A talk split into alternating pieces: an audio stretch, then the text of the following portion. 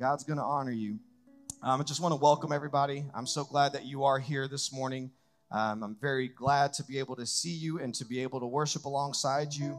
Um, it's a it's an honor and a privilege to be here every week, and uh, I'm just I love this group of people. If you're a visitor, I just want you to feel welcomed. Um, I hope you have up to this point enjoyed uh, the service and really felt the presence of God here.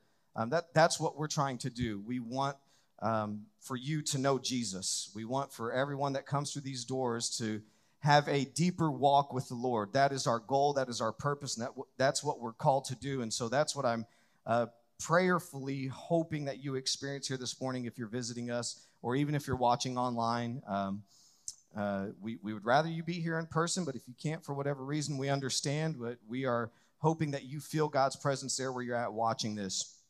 Um, we we have been uh, we we just started a series last week. Um, how many of you are ready for Christmas? Anybody ready for Christmas? Y'all are ready for it. Ooh, I am not. I am not. I am behind. All right. I, I realize today is December 11th.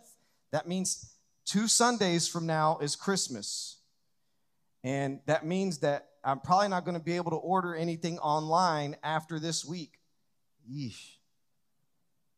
Um, I, I, am. I'm excited for it. Uh, we we are looking forward to it. We're going to go over to North Carolina to spend it with Tabitha's family this year. Um, we'll actually be there on Christmas Day. I don't know that we've been there for Christmas Day ever. We were there last year for Christmas Day. Oh. I apologize. So we'll be there. We were, we were there for Thanksgiving. And for those of you who don't know, um, my wife's mother is going through a battle of cancer. And we're getting there as much as we can. Um, it's, it's lung cancer, it's in an advanced stage. And so we're taking advantage of every opportunity. And I know many of you, mm, I know many of you have been praying for us. Please keep praying keep praying for my wife, for her mother, for the family, um, that God would continue to give strength, especially if you've gone through something like this. You know what it's like. Um, please continue praying for us.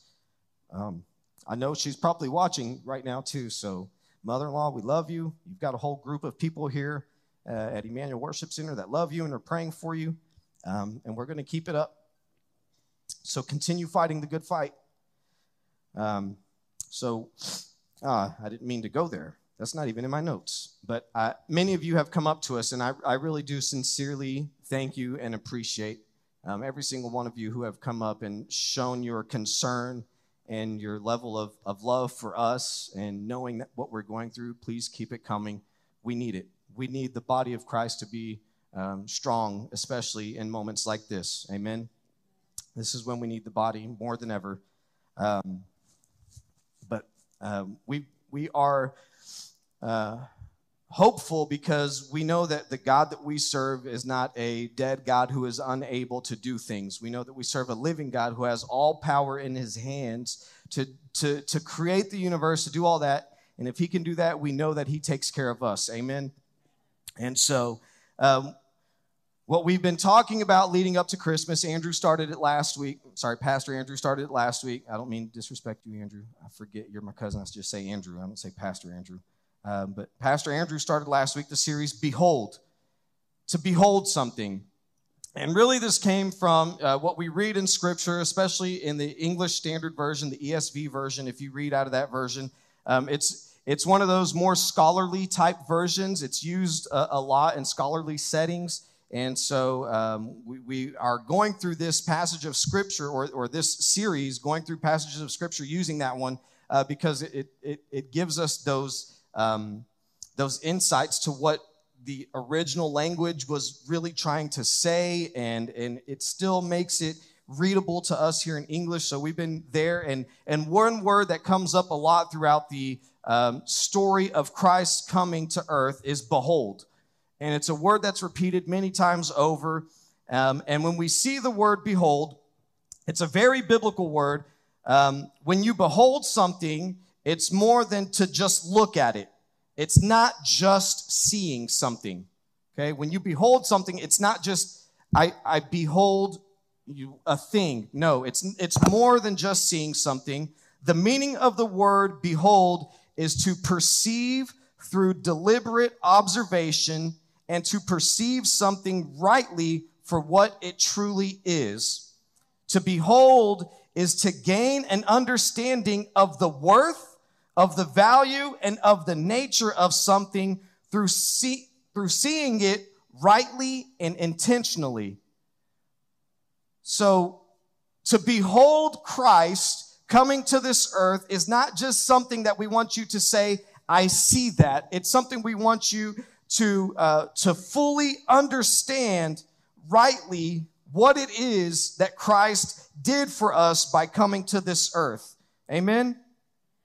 Andrew spoke on the wise men last week that came from a great distance to behold Christ, which was the contrast of what King Herod was doing when they were trying to find Christ and they stopped at King Herod to ask him where this king was. King Herod was troubled. I like that Andrew pointed this out last week. It was really good. If you want to go back and watch it, I recommend that you do because he points out that King Herod was troubled when he heard about Christ being the king. But the wise men were encouraged. The wise men responded completely different than Herod. They responded with joy, they responded with worship, and they responded with sacrifice. King Herod responded with trouble. And Andrew said this last week, and I just want to say it because this really rung with me. It says, um, he said, We fail to behold Christ when we are troubled by his kingship. That was Herod. Herod failed to behold Christ because he was troubled by his kingship. And the way he emphasized this a little bit more was he said, Sometimes we just want Christ to be our Savior, but we don't want him to be our Lord. I hope you have your steel toe boots. That hurts your toes, steps on them a little bit. That's what Herod had the mindset of. He was troubled.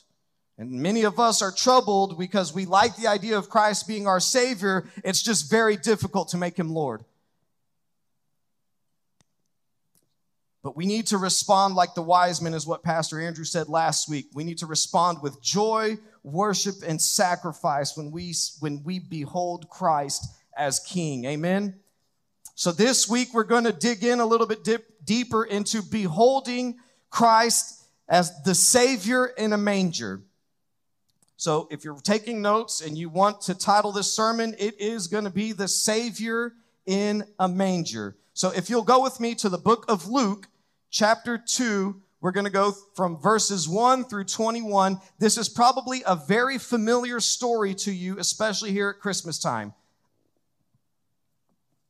Probably a very familiar story. Now I have to say it again. We're in Luke chapter 2, verses 1 through 21. When you get there, say amen.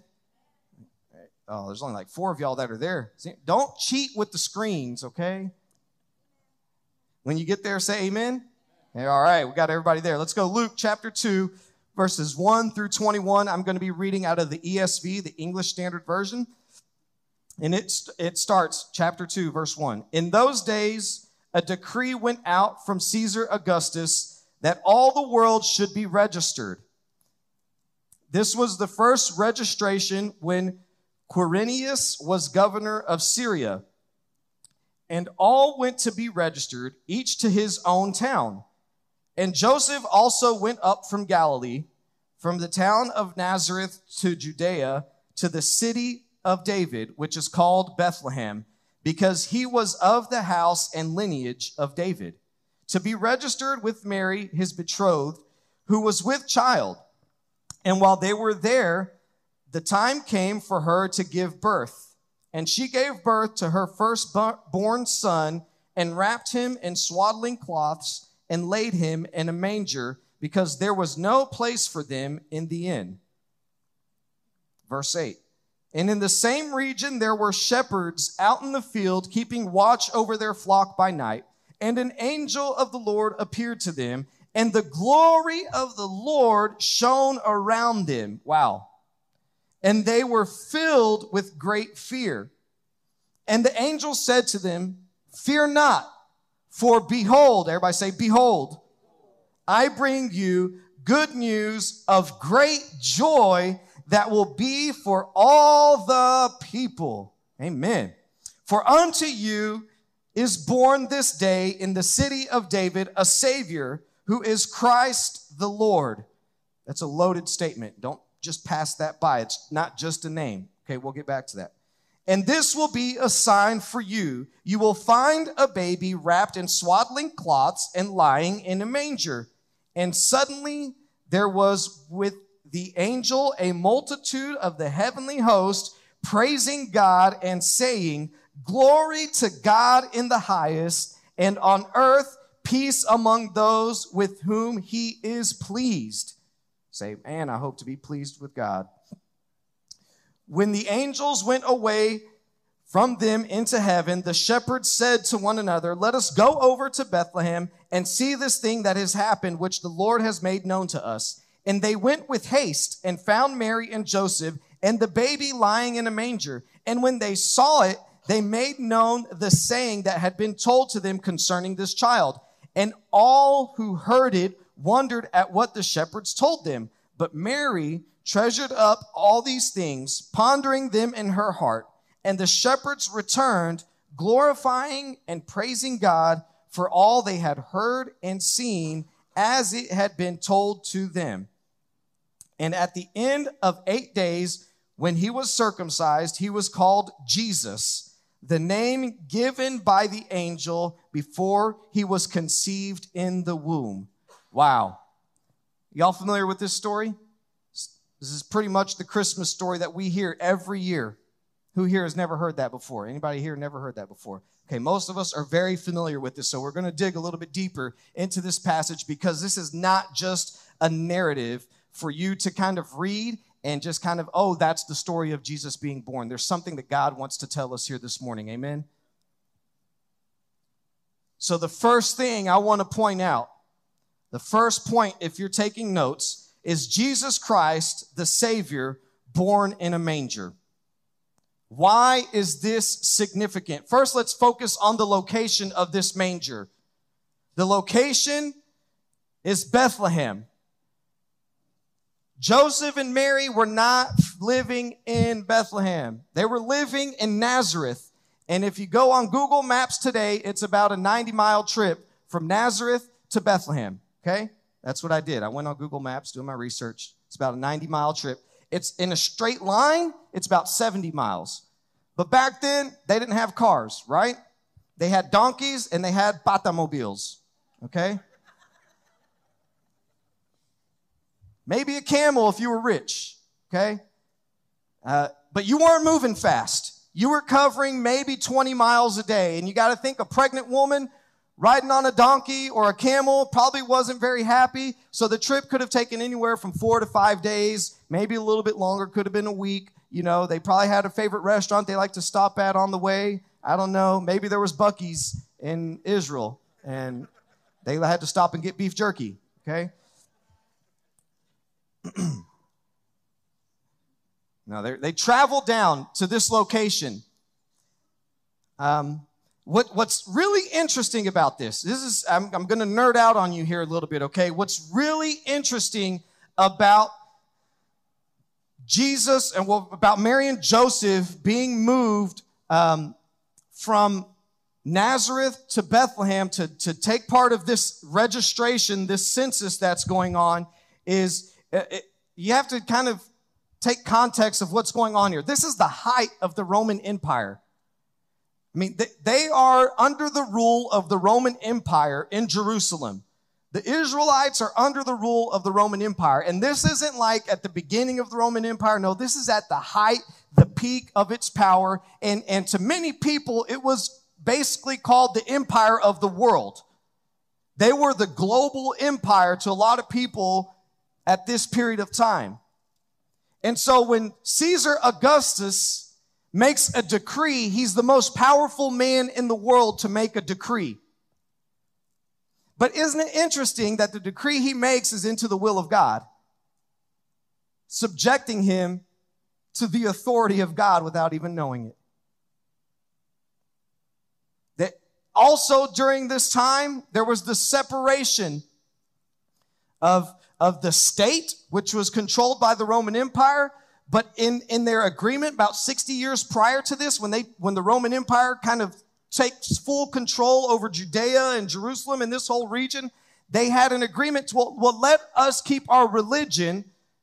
Let us continue in our religious ways and let, let us, as the, the high priest negotiated, let, let us continue to practice our religion the way that we practice it. And they agreed to that. Okay, we control the state, you can control the religion. And so the high priest had power to control the religion. And why that is significant is because the priests, for religious purposes, convinced the Romans to allow all the people in Israel, all the Israelites, to go back to where their lineage began. And so you've got, because Caesar Augustus would have let them take census where they lived. He didn't care that they had to go back, but because these religious leaders thought it was important for people to go back to their lineage, they went to where they were from and had to register there. So it was kind of not only a Roman census, but also an Israelite census, a Jewish census, so they could be, um, uh, uh, I guess, associated with their lineage and they could know, well, who was still around from these different tribes of the people of Israel. It's, it's very interesting to me that the, the state leader, the most powerful man on earth, Caesar Augustus. And now these religious leaders who would later reject Christ still fall under the authority of Christ, under the authority of God, because God still lets his will be accomplished, even though these things are completely not trying to work with God. God proved that his providence is great because all of them still fell under his authority.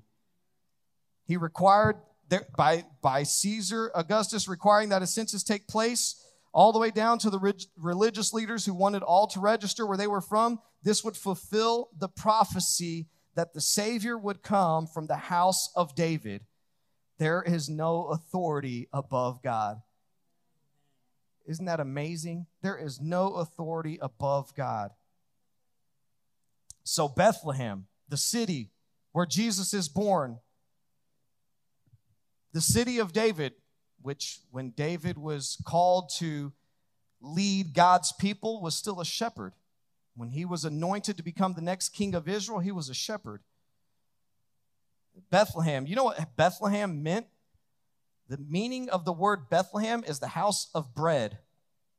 And it's not a modern day slang term. This is not the house of money, people, okay?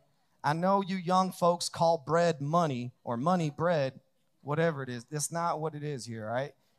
This was not the house of bread like that, all right? This was the house of bread. What a better place for the bread of life to be born than the house of bread. Amen? That's interesting.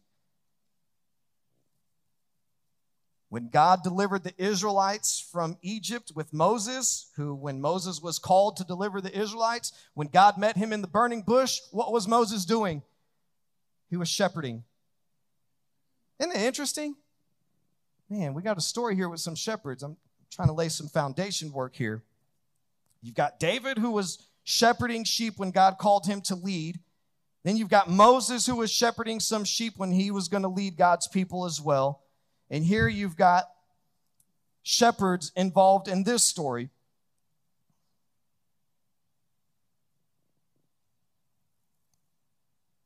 According to Jewish law and tradition, this is, I, this, is, this is where I really nerded out a little bit. According to Jewish law and tradition, Bethlehem was the place where the sheep used for sacrifices in the temple were raised. Did you know that? Bethlehem was the place where if you were going to sacrifice a lamb to atone for your sins, there were certain sheep that you could use, and that was it. And they had to be spotless, firstborn males that, that were literally just like Jesus is. When they were born, they were wrapped in these swaddling cloths, and set aside in a manger, much like Jesus, because they were set apart as holy to God, acceptable to be used as a sacrifice. This was the sheep. So the foreshadowing that's happening here with Christ being born in Bethlehem, wrapped in swaddling cloths, lying in a manger, the place where things that were holy, that were going to be set apart to be used for sacrifice to atone for the sins of people, we're seeing it happen through the life of Christ, and it's just fascinating. Isn't it incredible? The way that God just orchestrates and puts everything together. How much do you think He cares about you?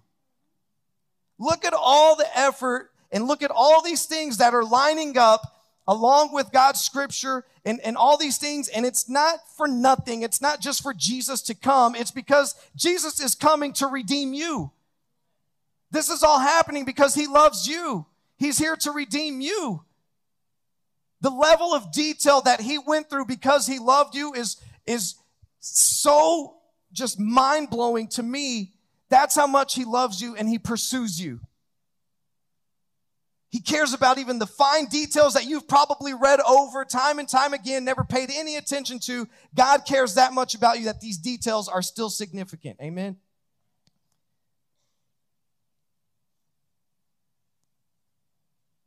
Now we see him coming as the spotless lamb, the firstborn man, male, who is set apart as holy, who is ready to be sacrificed for the atonement of sin for all humanity for you. And the interesting thing is that he is not born into a castle. He's not born in the temple. He is not born um, into this grand palace or this, uh, this super amazing crib or anything like that. No, he's born in a humble place, a simple place, as a sign to say, I am here for all people not just the religious. Yes, go ahead, give God a round of applause.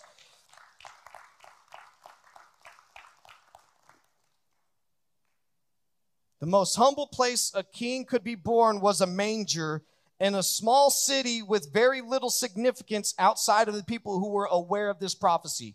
Nobody would think anything great would come from Bethlehem. To the outside world at this time, Jesus' place of birth was not representative of a person with any kind of significance, especially not a savior.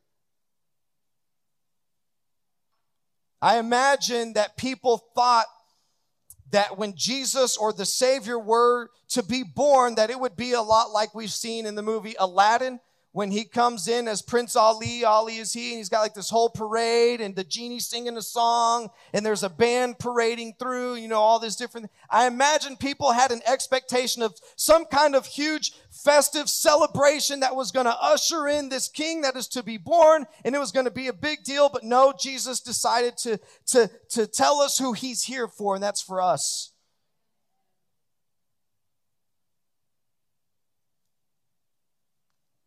He most likely would not have been wrapped in cloths. He would have probably, in their minds, been wrapped in fine linens, in silk, in something that was costly, that had great value because he was the king that was to come. But no, he's wrapped in cloths just like the sheep were. I love whenever I was studying this, I found this in one of the commentaries I was reading. Gary Burge uh, does the NIV application commentary, and he wrote um, in one part. He says, Importance is not a matter of one's environment or the supposed status that things bring. Can I say that again? Importance is not a matter of one's environment or the supposed status that things bring. Rather, importance is a function of one's role in God's work. The environment is not what moves God. The status that things bring, having all these fine things, that is not what is important to God. Rather, importance is a function of one's role in God's work. God shows us time and time again that it's not a matter of your environment or the things you have that give you importance in His eyes. Amen. Tell your neighbor, I have great importance in God's eyes.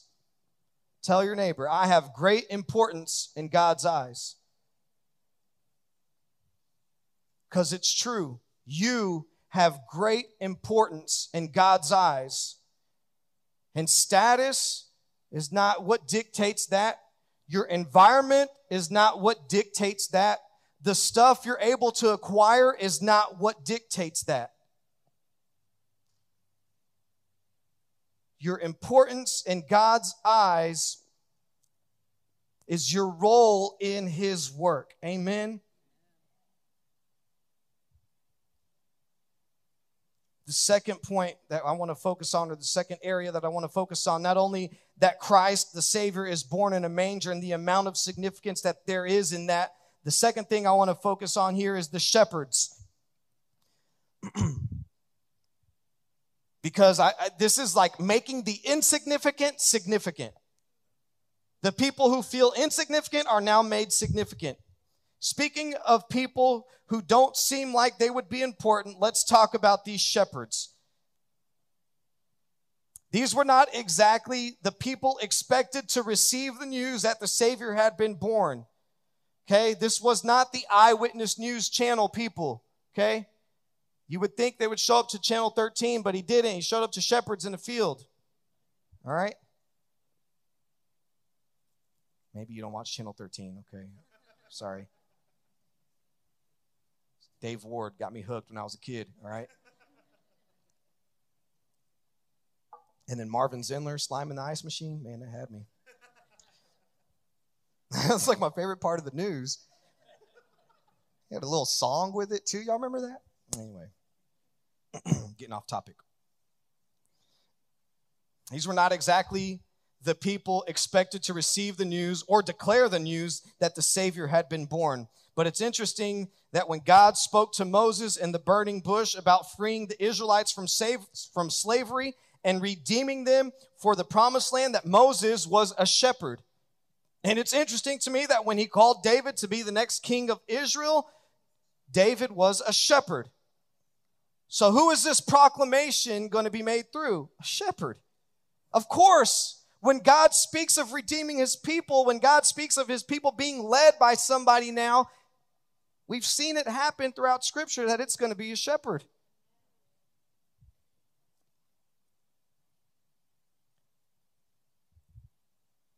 We see here that God is using shepherds again in his story of redemption, bringing good news of great joy for all people. And I'm sure these shepherds were not likely candidates, and I'm sure they felt like, I'm not the right person for this, God. And maybe that's why they had to have not only one angel, but like all of heaven's host kind of appear to them for them to understand, oh, I need to go proclaim a message. I, th- I, I, feel like that would be me. I, I, feel like I would be that kind of person. Uh, have, have you ever felt like somebody who didn't belong or felt like you weren't somebody who was like worthy of where you were at? Have you ever felt like that? There was, there was a time um, last year, about a year ago now, I got invited to a, a Rockets basketball game. And this Rockets basketball game was an experience like no other um, because a, a friend of mine got tickets that were like VIP of VIPs. Okay.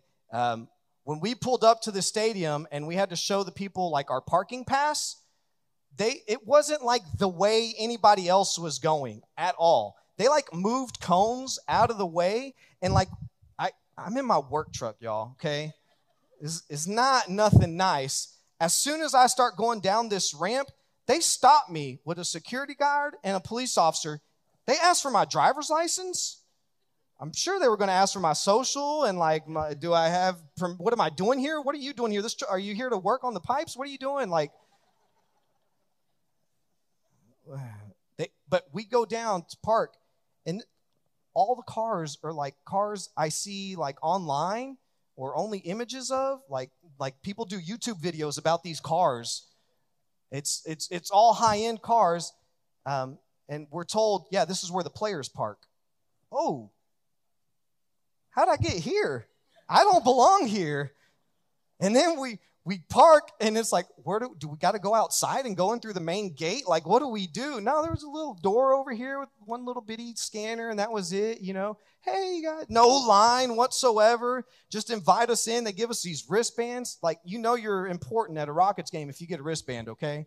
If you just have a ticket, you can get in and watch the game. But if you have a wristband, you have access to a lot of different stuff. So we get in, we get to go into the tunnel where the Rockets players run out, like in it, not at the entrance where you see them on TV. Like we're in the door to the locker room and we're standing there. These dudes are tall. When, when you're five six and you see a guy that's 6'10, 7 foot, you're like, whoa, these guys are tall. I say all this because I absolutely felt like I did not belong there all the people around us definitely looked like they had a lot more money and a lot more reason to be where I was at. I did not feel like I belonged there. And I'm sure the shepherds at this point in time felt like they didn't belong there. And I think it's important for us to understand because sometimes we feel like we don't belong with Christ. Man, I'm, my, my life is not, you know, right um, I, I don't belong. I don't. Some people are apprehensive to even come to church because they feel like they don't belong. Feel like I don't belong there. Well, this is the shepherds. But the angel tells them, I come to bring you good news of great joy for all people. You know why he wanted to go to the shepherds? Because the religious leaders did a great job of making people feel like they did not belong. It was a difficult existence that constantly made the average person feel like they did not belong to God. They did not belong with God. There was th- these religious leaders not only had the law that God had given them, but then they began to add their own traditions, their own ways, their own practices on top of all that. And it was very easy for the normal, everyday person who God wanted to redeem to feel like there was no chance of having a relationship with God. The religious leaders had led people so far away from God that he had, that God had to intervene and send a savior to put an end to this.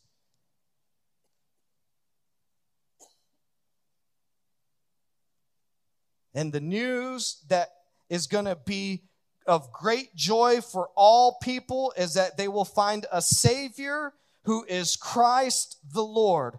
Do not glaze over these names and these titles. I mentioned it when we were reading the scripture. Do not just breeze past this. Savior, this is the call of Jesus to deliver his people. You're going to find the Savior. You're going to find the one that I have called to deliver his people. That's who you're going to find. The Christ. What does Christ mean? It's the Greek word used for the anointed one. In Hebrew, they call it the Messiah. So he is not only the one that is called to deliver people, to deliver God's people, he's also the anointed one that can do this. And then Lord is a word that is rarely used in the Bible, in, in, in the New Testament. It, this word that is used here is rarely used. And it's because it's a word that has great emphasis on the authority and the power that, that Christ has to exercise over sin that he has to exercise over death and the, the authority and power that he has to exercise over evil forces. Amen. The good news of great joy for all people was that there was going to be a Savior, the Christ, the Lord. Because he has the call to deliver God's people. He was the anointed one who could do it, and lordship meant he had the authority to do so. This is the good news that we have. The Christ that came to die for us was the one who was anointed, the one who had the call, and the one who had the authority to do so. Amen.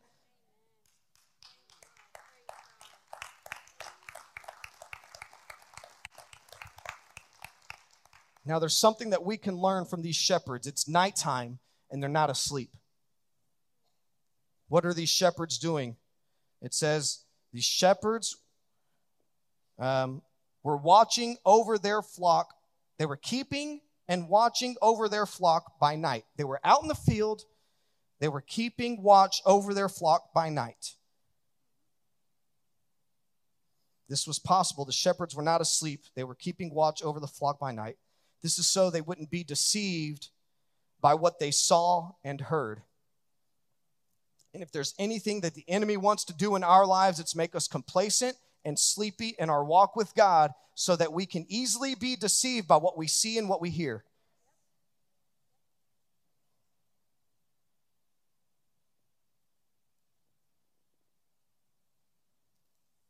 Shepherds were not asleep, they were keeping watch over their flock by night.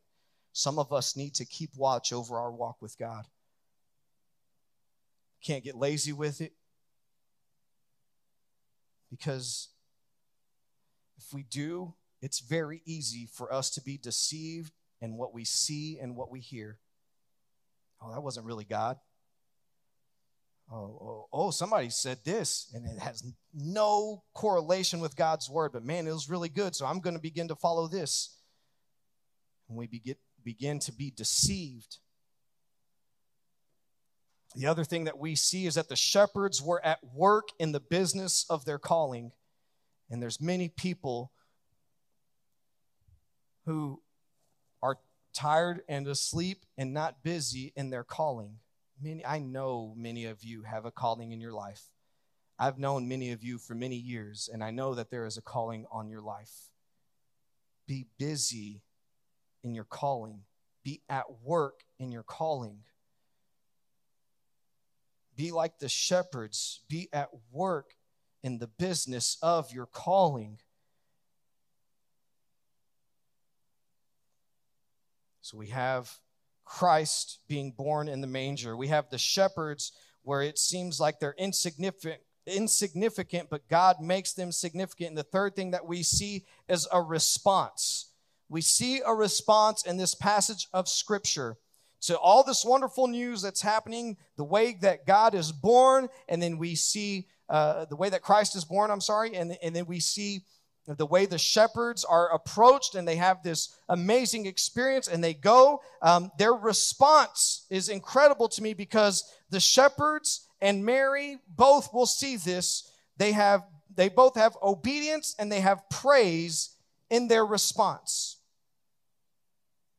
Their response to Christ coming to earth, to the Savior being born in Bethlehem, the place he was, their response led them to a place of obedience and praise. Amen.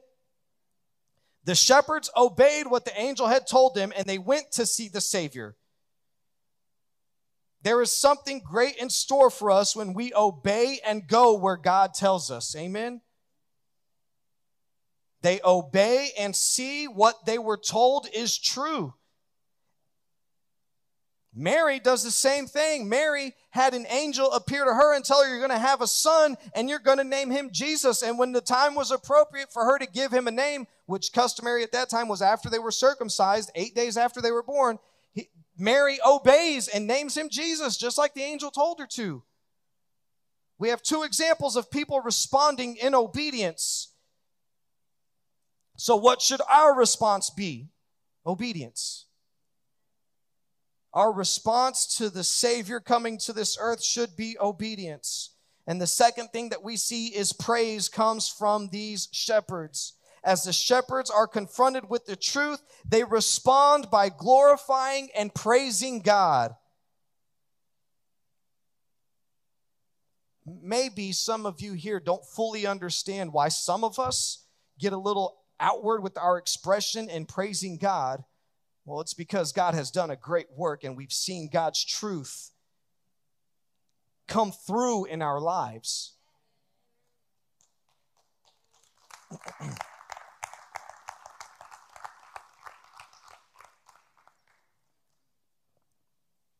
I can promise you this that maybe there's some fakers, but I believe that the, the true, genuine people who are praising God have had an experience with God and they can't help contain it. They have to let it out and they have to praise God. Can you imagine being one of these shepherds and just, that was cool? Oh, yeah, that happened to me once. That was it. Like they just have this incredible experience. And what are they, what is their response to it? They praise God. our response to coming, our response to coming to know God's truth should be to glorify and praise Him. Amen. If you'll stand with me here this morning.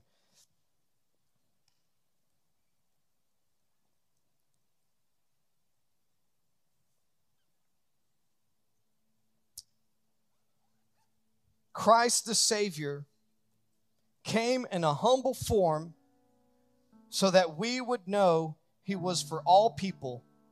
He wasn't for notoriety, He wasn't for position, He wasn't for people with titles, nor was He for a title or earthly power. He came in a very humble form to let us know that He was for all people. because he is the Savior. The one who had the call to redeem God's people. He is the Christ, the anointed one. And he is the Lord, the one who has the authority to defeat sin, death, and evil and darkness. Amen.